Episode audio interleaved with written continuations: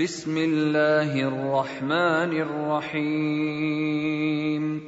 والفجر وليال عشر والشفع والوتر والليل إذا يسر هل في ذلك قسم لذي حجر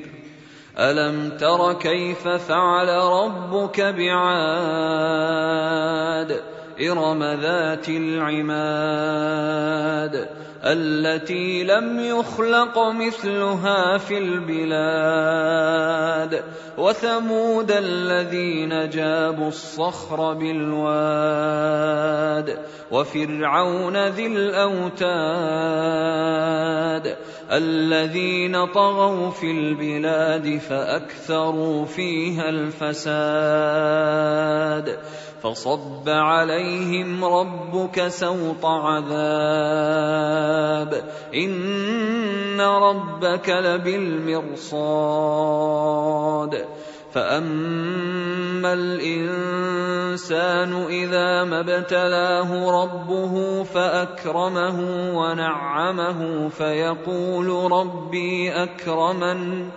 وَأَمَّا إِذَا مَا ابْتَلَاهُ فَقَدَرَ عَلَيْهِ رِزْقَهُ فَيَقُولُ رَبِّي أَهَانَنِ كَلَّا بَلْ لَا تُكْرِمُونَ الْيَتِيمَ وَلَا تَحَاضُّونَ عَلَى طَعَامِ الْمِسْكِينِ وَتَأْكُلُونَ التُّرَاثَ أَكْلًا لَّمًّا وَتُحِبُّونَ الْمَالَ حُبًّا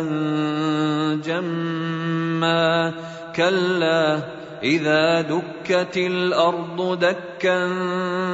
دَكًّا وَجَاءَ رَبُّكَ وَالْمَلَكُ صَفًّا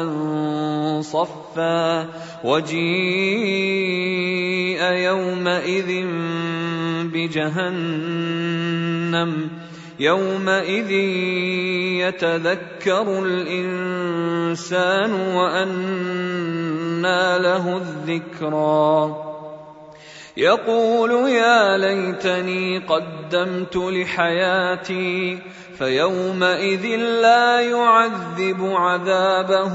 أحد ولا يوثق وثاقه أحد يا أيتها النفس المطمئنة ارجعي إلى ربك راضية مرضية فادخلي في عبادي وادخلي جنتي.